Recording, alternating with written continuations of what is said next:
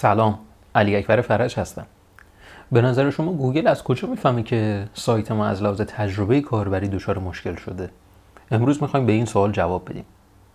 شاید برای شما پیش اومده که با موبایل وقتی که یک سایتی رو باز می‌کنیم و درون اون سایت روی یه دکمه ای کلیک می‌کنیم متوجه میشیم ای دکمه ای رو اشتباه زدیم و روی دکمه back مرورگر کلیک می‌کنیم و یه دکمه دیگری رو همون موقع کلیک می‌کنیم. شاید این فاصله رفت و برگشت خیلی زمان کوتاهی رو داشته باشه و تا نمایش داده شد متوجه بشیم که این صفحه اشتباهی باز شده. گوگل از همین زمان ماندگاری و اینکه چه دکمه ای رو بعد از اون کلیک می‌کنید که چقدر به دکمه قبلی از لحاظ مکانی نزدیک هستش می‌تونه تشخیص بده که از لحاظ تجربه کاربری سایت ما دچار ایراد هستش یا نه؟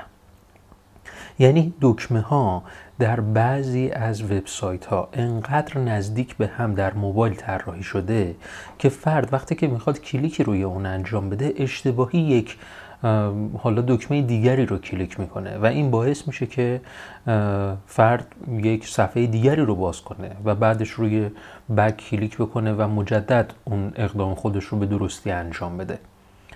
حالا موضوع اینه که گوگل از طریق Google Webmaster Tools می‌تونه همه این اخطارا رو شناسایی بکنه و به صورت گزارش به ما بده.